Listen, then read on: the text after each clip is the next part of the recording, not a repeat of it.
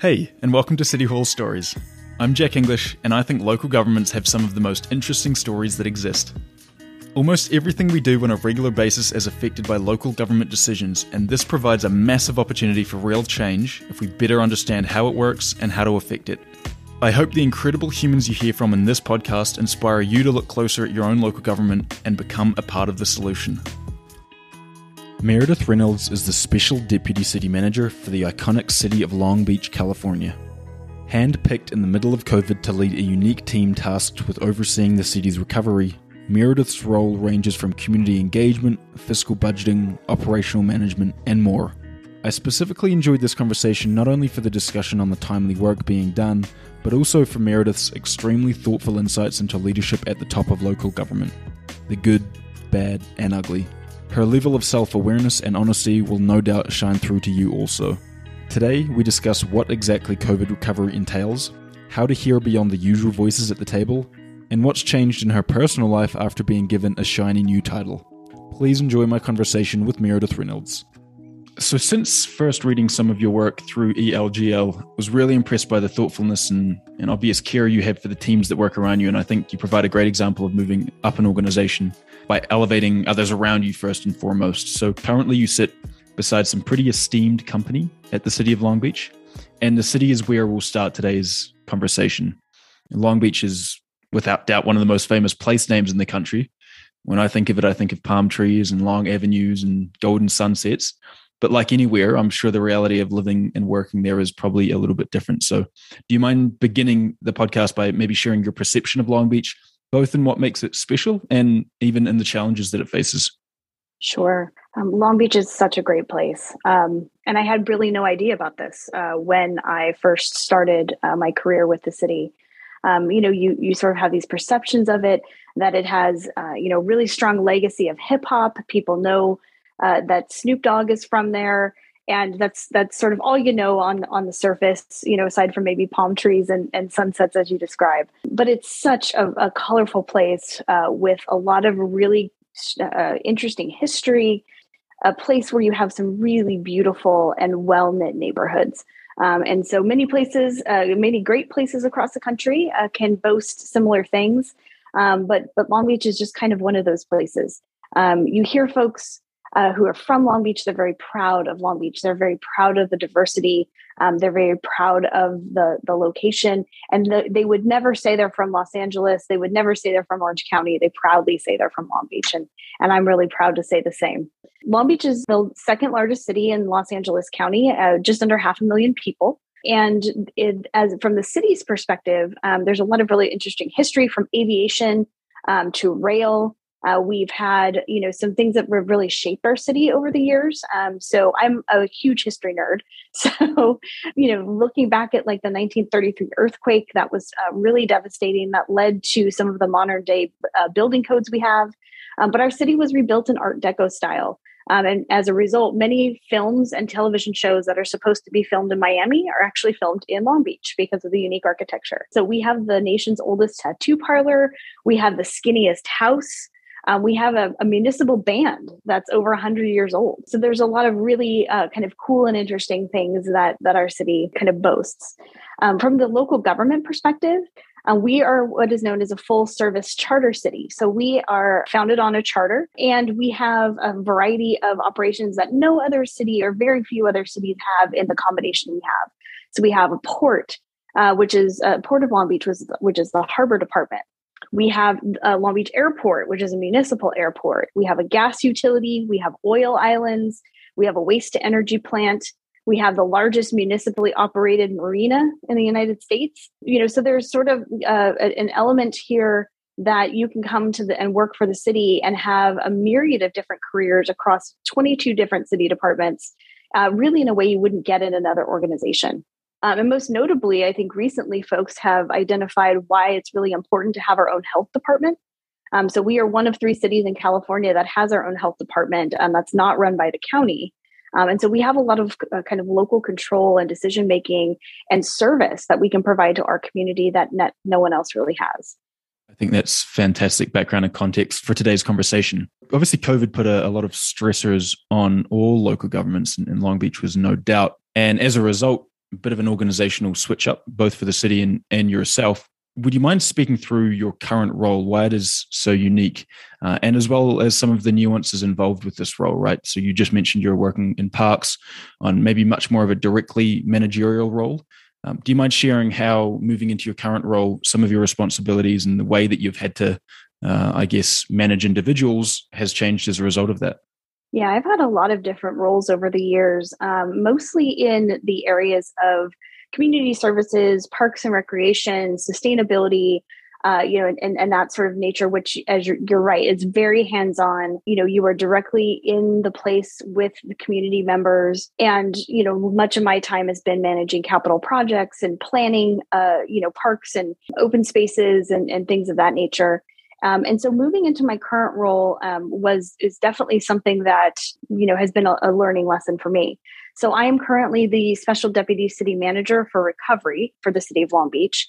Um, that was a new position that our city manager created in the spring of twenty twenty-one, uh, when our city, uh, along with everyone else across the country, um, identified sort of what the next step uh, was going to be for recovery post-COVID and how we were going to organize ourselves around the influx of federal and potentially state money uh, that we were going to be seeing. Um, so this is very much an internally facing position. It is one of those positions that, while I do have a small, awesome team of staff, most of my time is spent kind of coordinating and providing a backbone for large working groups across our city's twenty-two departments, and really thinking kind of intentionally about how we manage the money, how we roll out programs and services, you know, to a, a wide audience of people. Um, because, you know, we uh, as a city, I, I think have done a really great job with COVID testing um, and COVID vaccinations. Um, we have a really high vaccination rate. And, and so we have to also think about those, though, who have traditionally been left behind. So we still have people who are starving. We still have people who are at risk of losing their, their home or a roof over their head. Um, and so we talk about a lot in these working groups, this concept of collective impact, um, where our programs and services are focused on those most vulnerable. And as we roll them out, we roll them out in a concerted way where they are mutually reinforcing one another.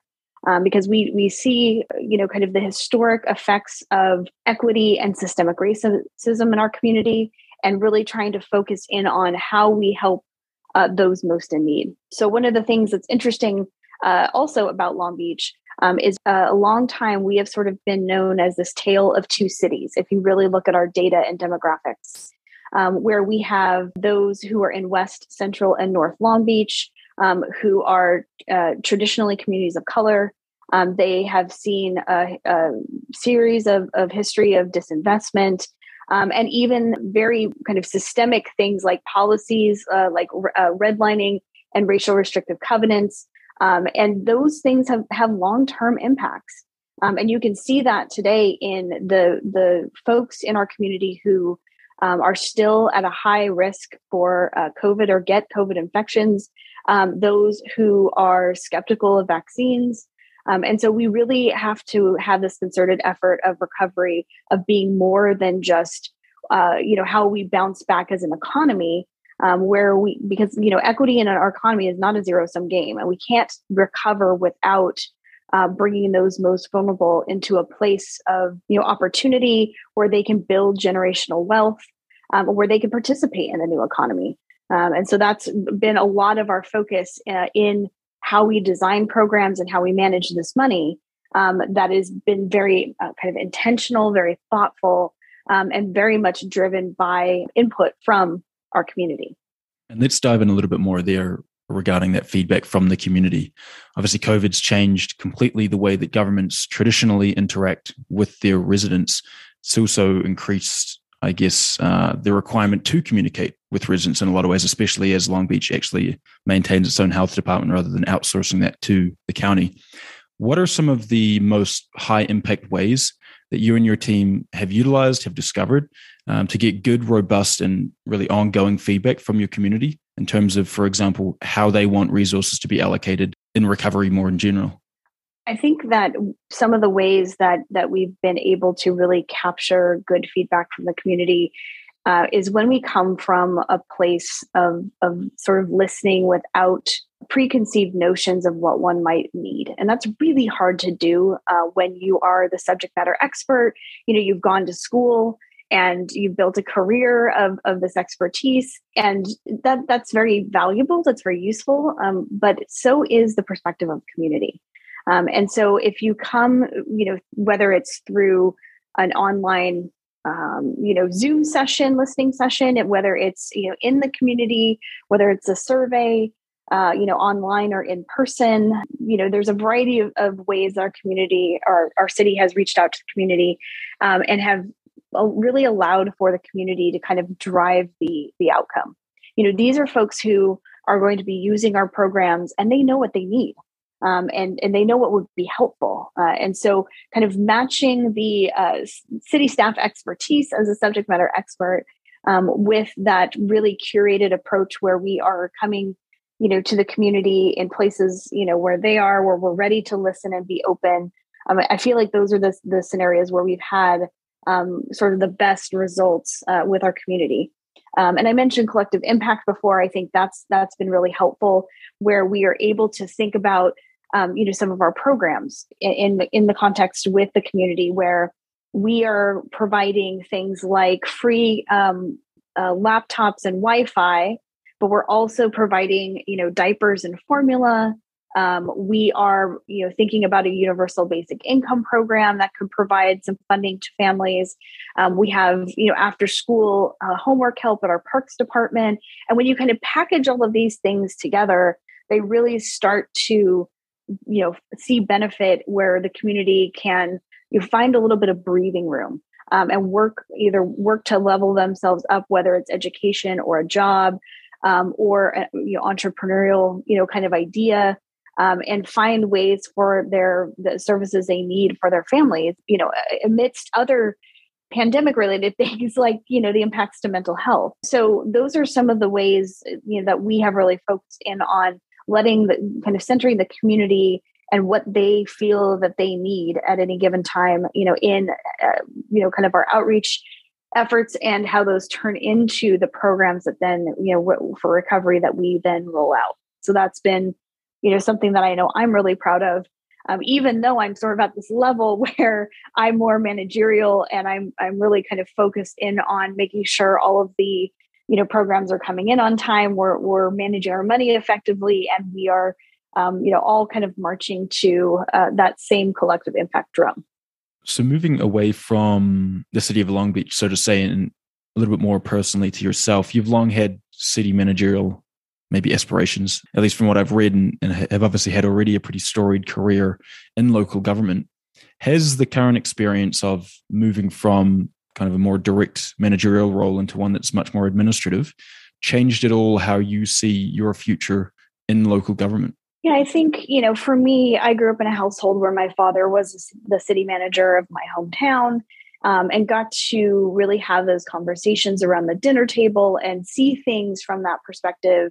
And as I, you know, change my, go through my career and change jobs, I've really focused in on these positions that, you know, have a lot of community interaction and have a lot of, you know, kind of improvements to public spaces and, and programs in those public spaces like parks and open space. But I think, you know, moving forward, as I'm looking at kind of what comes next, I, this position, you know, has, has allowed me to reflect. Um, and so this position is uh, very intangible. Um, yes, recovery at the end of the day has metrics and criteria built around it, but you know it's not sort of a direct thing that I'm doing, and so it's further removed from the community and further removed from you know hands-on you know tasks and, and assignments. Um, and so really trying to find a way to to connect to the outcome, finding that intrinsic motivation, you know, and, and still trying to find ways to have some tangible, you know, work that, that is motivating. And that is something that, you know, for me, I will look for in, in future position.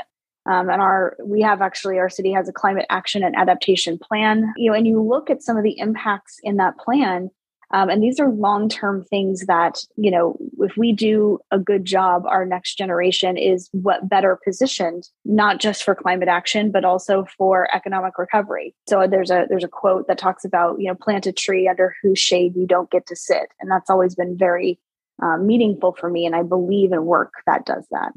Um, I think the other things that I've been thinking about uh, related to kind of the next step and city managerial ambitions is how lonely and isolating it can be at these top levels of the local government leadership.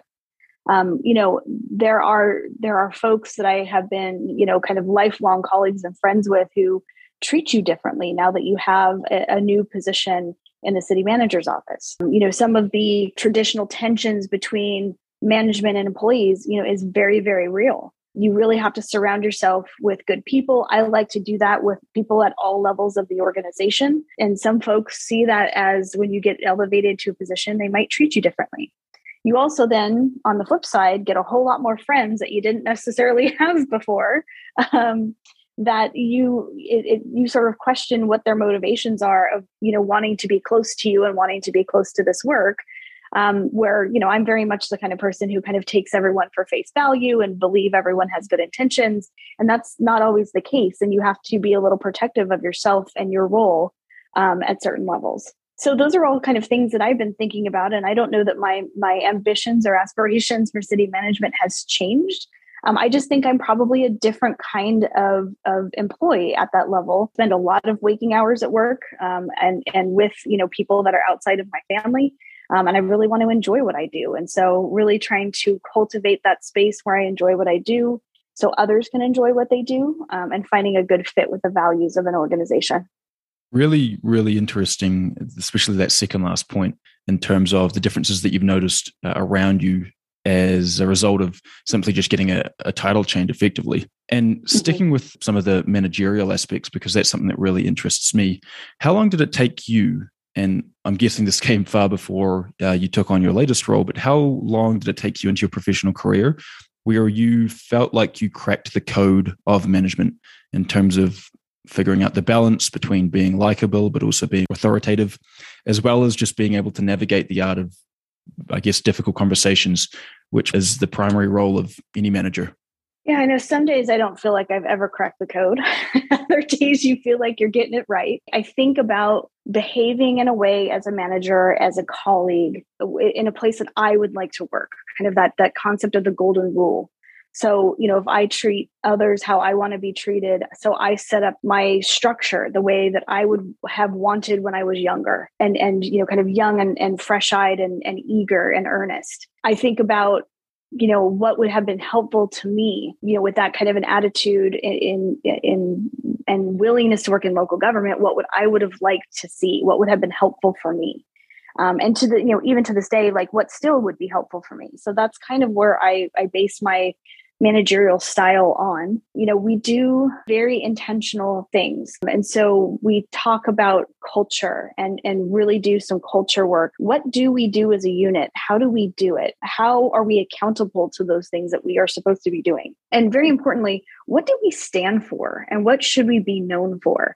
You know, so if somebody says the Long Beach Office of uh, Recovery, do we want people to be like, oh, they never get back to me? Or, oh, they, you know, they never follow through or they never follow up.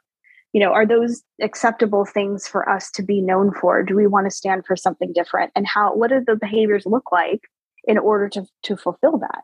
Um, so I always do a lot of that culture work, you know, with my team and my staff, and the places that I've been that have done that culture work uh, over my career. I have felt a very strong tie to and, and, and I'm very loyal to because that culture work has resonated with me. Thinking about a managerial space, sometimes you get employees that are very intrinsically motivated. They just get it. They have a ser- service orientation.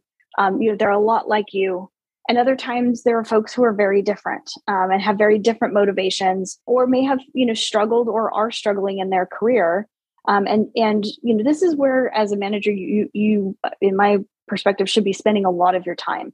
You know, it takes a lot of pre-planning and a lot of time on developing staff, um, but that's one of your main roles. And so, you know, really wanting to get to a place where you're first focusing on the employee and their objectives and you know, how they do their work uh, in a in a place and space that's not micromanaging, um, where you never have to get to the point of a difficult conversation.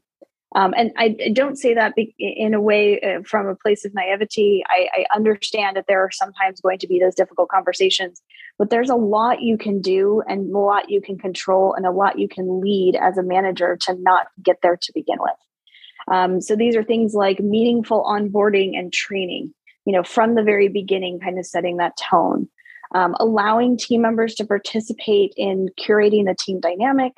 Um, you know, identifying uh, kind of the work program and really being accountable to the outcomes and celebrating that when people are doing a really great job. Thinking about how you set up regular performance check-ins with staff. You know, for me, over the years, I've either had quarterly or tri-annually, depending on the number of staff that have reported to me.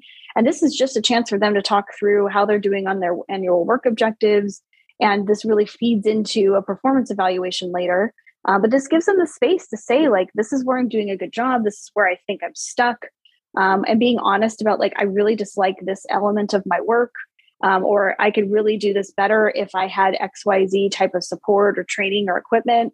You know, being able to give them that space to do that. Um, I know that would have been really important for me throughout my career and really cherish the spaces and places that bosses gave me over the time to do that. You know, this is also, you know, when we get to a place where, you know, employees might not be performing, uh, you know, to their fullest, this is also really a time for self-reflection. Um, so thinking about what are you not doing as a supervisor or manager to provide the support, the guidance, the clear direction, the problem solving, or the context so the employee can be successful. Um, because behind every poor performing employee is also a poor performing supervisor or manager. Um, at least for what I've seen in, in my career, uh, in my experience. And so I have to always remember that lesson. And sometimes people are just misaligned with their job. Sometimes their role has expanded to be something they didn't originally sign up for. Um, and so thinking about how they are best, you know, positioned and how they can be successful, or helping them find the thing that is, that really speaks to them. And sometimes that means helping them be successful somewhere else, whether that's within a different department or different division or a, a different city or a different career entirely. And, and sometimes that, you know, kind of being really honest about that, it's not ever comfortable, but being really honest about that is, is helpful, I think, to employees for their kind of sanity and peace of mind in their, their career. So, you know, those are some of the things that I spend my time on as a manager. And it's kind of an interesting dynamic at the moment, um, because my current position is a finite three-year position. So I've been an at-will employee for a while uh, as a manager, but having this finite window provides a sort of a different pressure for the next step of one's career, um, and really making sure that, you know, after the three years, you know, whether I stay with my current city or or find whatever the next door op- that is open for me, uh, making sure my team is in a really good place to find uh, other positions as well. There's a bit of a trope around the public sector, local government, that it lacks accountability, right? So, yep, sure, maybe you won't move up if you're not effective at your job, but also you probably won't be let go. Is that actually true? And if at all true, does that affect what effective management looks like, at least maybe compared to the private sector? Yeah, you know, that's that's an interesting perspective. For me, there's always been a really high level of needed accountability because you you work at the pleasure of city council. And you work for the public, and the the money that you are spending often out, outside of sort of grants is taxpayer dollars, and and being a good steward of that and being a good representative of local government as a result has always been very important to me, and and you know, it kind of drives accountability for many. There are a lot of processes in local government that are meant for Um, you know, fairness and, and parity and uh, providing people chances to kind of correct behavior and, and be good performers that, you know, can, in my experience, um, you know, kind of support that concept of people not ever being held accountable or not being let go or fired or, or you know, allowing them to move into something different. And, and that's kind of frustrating, um, you know, working in the local government sector. Um, because the very things that are policies and procedures that are meant to protect employees often can lead to um, you know, this kind of stifling system where people can't, you know, be placed in positions that would be beneficial to them, can't are, are protected uh, from being held accountable. And so it, it's sort of a mixed bag that I've seen um, over my career. And some of these protections are really, you know, employee protections are really important, um, and they're kind of fundamental to public sector versus private sector, but they can uh, and and do, in, in all honesty, kind of get in the way of some of this sometimes. I really think that to f- spend a lot of time on the hiring process as a supervisor or manager, you know, asking the right questions, getting to know the candidates, um, finding people who are mission driven um, and believe in the work Uh, is is helpful to get good employees in the industry. And a lot of uh, what I hope my colleagues in local government are doing are supporting kind of that pipeline, uh, whether it's from colleges or universities, higher education institutions, um, whether it's high schools and civics classes, um, you know, really making the connection between the difference one can make in local government and the kind of employee and skills that we're looking for.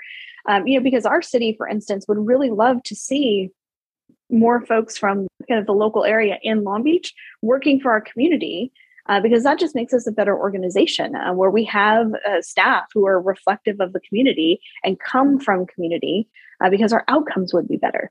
You know, thinking about how we we as a as employees and and ambassadors in local government uh, talk about the the industry, the sector, the the kind of jobs that you can have. Um, you know, I think those are all really important uh, roles we can play kind of outside of our normal work um, in our communities and with our professional associations to ensure that we have, you know, good folks who come into the, the profession. Um, that really helps with this aspect of accountability. Um, and I also think it comes from, you know, the top, comes from leadership, right? So um, our, our city management team, uh, you know, we are accountable. Um, and and behaving in ways where we show that uh, and, and maybe in a little bit more vulnerable fashion to our organization. You know, so when we're wrong uh, or when we miscalculated, uh, maybe we're not wrong, we just miscalculated, acknowledging that, owning that. You know, if we did something, you know, whether it's individually to someone or we we took a misstep, you know, saying we're sorry, saying, you know, that wasn't our intent. Uh, here's what we were going for. And, you know, we're, we have to go back to the drawing board, being willing to take risks, um, calculated risks. That's really hard to do in local government and far more capably done in private sector uh, because everyone expects us, we're under a microscope constantly, and many expect us to do things perfectly the first time. And perfectly is in the eye of the beholder often. So one community member's idea of perfect is the other community member's idea of terrible. Um, and so really being able to think about, uh, you know, being able to take some risks and trying some things, piloting and testing some ideas. And if they don't work, we know what we could, we know how to do the thing we did before. We can always go back to that, but, you know, trying to really move the needle on some of this. Um, those are some of the behaviors I think that city leadership can, can show, you know, to be accountable to their staff, to their community, and, and, you know, to their council. Amazing. This half hour has gone extremely quickly. So we're already, unfortunately, at our traditional closing question. It's pretty simple. Meredith, what is one accepted truth of local government that you think is incorrect? I think I, I touched on it just a little bit before, but there's a really difficult aspect of distrust in, in local government. And look, I get it. Government as a whole has done some things over our history that as an industry warrant distrust. There's a healthy distrust even built into how our government was created with things like checks and balances. But this concept that like local government people don't care, that's so, so hard for me. I spend so many hours, uh, you know, doing this work and and at the service of others. And, you know, there's a really great uh, Leslie Knope quote from the show Parks and Rec. She says, "I care. It's kind of my thing." And I see this every day in the people that I work with. You know, so much of what we do is based on the fact that we care enough to be there.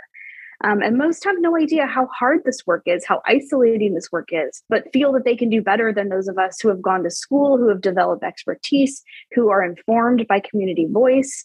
Um, and there's just very little grace extended to local government employees and probably government employees in general. So this concept that that folks in this industry don't care is really the hardest for me to grapple with. And it is, you know, really hurtful, you know, internally, uh, and very viscerally to me when people feel that way, because it, it's simply just not accurate.